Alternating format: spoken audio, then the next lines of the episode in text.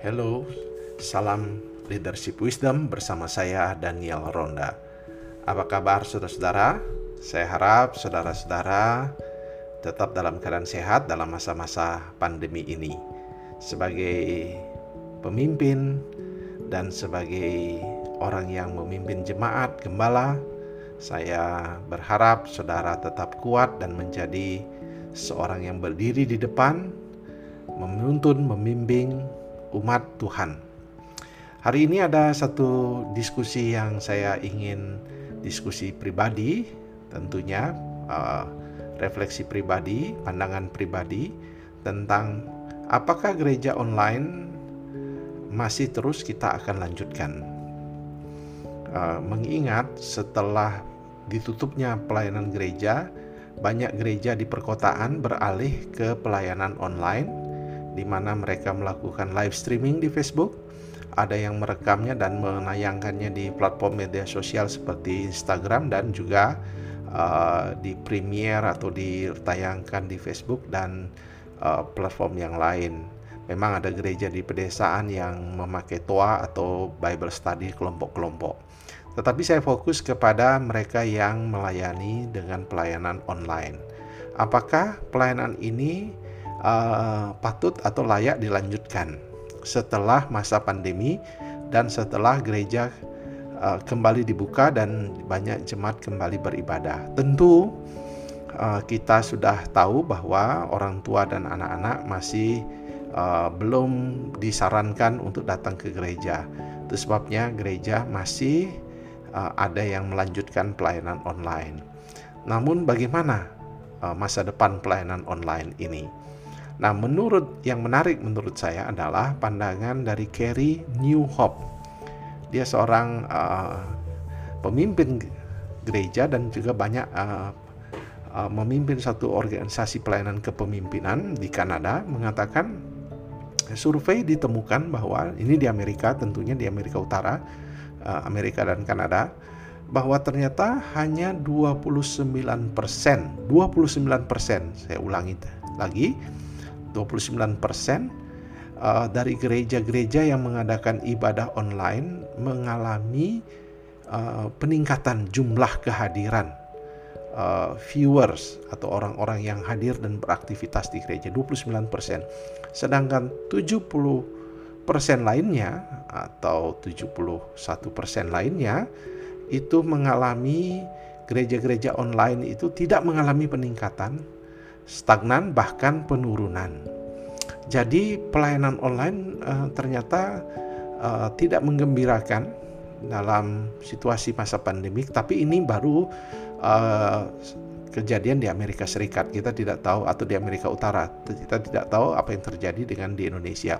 Tapi kurang lebih sama karena banyak uh, pelayanan online kita uh, terjadi uh, tidak dikelola dengan baik maka uh, banyak orang beralih ke gereja-gereja online yang sudah bagus dan mapan pelayanannya. Jadi itu yang terjadi. Saya tapi itu tidak belum ada belum ada riset resmi yang ada di Indonesia tentang hal itu. Namun memang kalau saya interview atau wawancara atau ngomong bersama gembala-gembala yang ada, beberapa memang uh, kita harus uh, menyadari bahwa pelayanan online ini tidak mudah. Oleh sebab itu, dalam uh, podcast ini saya mau mengajak kita untuk memikirkan uh, masa depan pelayanan online, ibadah online di gereja. Ya, bagaimana kelanjutannya? Nah, yang pertama saya ingin ingatkan bahwa jika gereja ingin melanjutkan pelayanan online, haruslah memiliki tujuan yang jelas. Visi misi mereka untuk apa? Lalu setelah itu mereka memiliki perencanaan, lalu mereka siap bayar harga. Dalam hal ini melatih sumber daya, mengembangkan uh, mereka yang terlibat dalam pelayanan multimedia dan juga mereka harus siap membayar harga karena memang pelayanan online dan teknologi ini mahal. Banyak orang berpikir uh, platform Facebook gratis, uh, platform YouTube gratis, tapi production house menciptakan konten yang bermutu uh, yang baik, yang yang mau didengar dan mau ditonton oleh orang, tentu harus memiliki platform yang baik, konten yang baik atau isi yang baik, bukan hanya dari segi desainnya atau teknologinya, uh, production house-nya, tapi juga termasuk pembicaranya, pengkhotbahnya, pemujinya dan seterusnya harus berkualitas, disiapkan secara matang sehingga tidak asal-asalan melaksanakan ibadah online. Jadi, kalau mau mengadakan ibadah online harus jelas tujuan dan siap membayar harga. Hal yang kedua yang perlu diperhatikan eh, segmennya. Siapa yang akan menjadi target daripada ibadah online jika ibadah ini akan diteruskan? Apakah dia akan uh, mengarah ke jemaat-jemaat saja atau kita mengarahkan kepada kota di mana kita berada.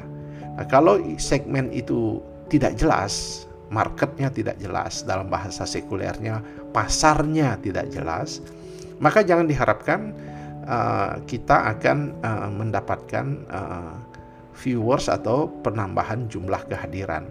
Jadi itu sangat penting untuk menetapkan segmen. Apakah anak muda, apakah kita mau menerapkan kota kita atau kita mau memfokuskan kepada uh, secara umum atau global. Jadi segmen itu harus jelas. Yang ketiga saya juga menyarankan kolaborasi.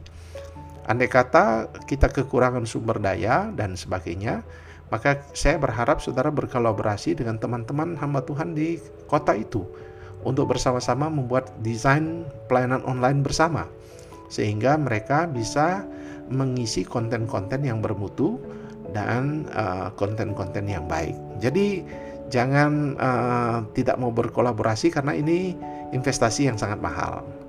Dan yang keempat adalah perlu uh, adanya uh, saya selalu uh, uh, seperti mengulang, tetapi apa isi? Nah ini yang menjadi tantangan. Bagaimana khotbah-khotbahnya? apakah betul-betul disiapkan dengan baik. Nah, ini yang perlu juga menjadi perhatian bagi uh, orang yang ingin mengisi YouTube.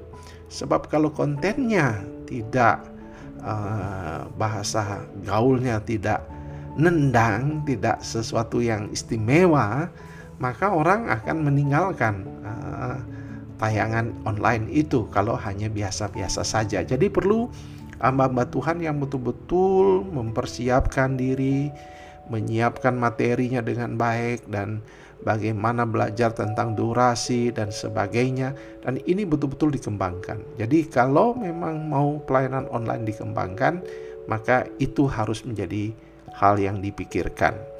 Dan tentunya nah ini yang kita harus ingat mengapa layak untuk dipertahankan pelayanan online karena memang dunia kita adalah dunia digital dan perlu kita menjangkau dan saya percaya dengan perkataan seorang hamba Tuhan bahwa uh, dunia digital adalah ladang pekabaran Injil, dunia internet adalah dunia ladang pekabaran Injil.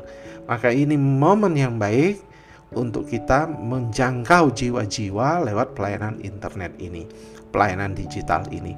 Namun tidak boleh dibuat secara asal-asalan, sembarangan dan tidak mau ada keluar dana sedikit pun, membiarkan anak muda bekerja tanpa tujuan yang jelas dan isi yang tidak tepat dan tidak tidak menarik tentu akan membuang-buang waktu dan membosankan apalagi kemudian uh, waktu ditayangkan di platform media sosial yang kita uh, buat tidak ada penontonnya kurang dan tidak banyak dan akhirnya kita tidak bergairah lagi membuatnya. Nah, ini yang perlu menjadi perhatian. Jadi, saya tetap mendorong pelayanan gereja online, tapi kalau tidak jelas tujuannya jangan. Kalau tidak mau bayar harga jangan. Kalau tidak mau berkolaborasi jangan ya. Kalau tidak menyiapkan dengan baik uh, departemen khusus dan semuanya jangan.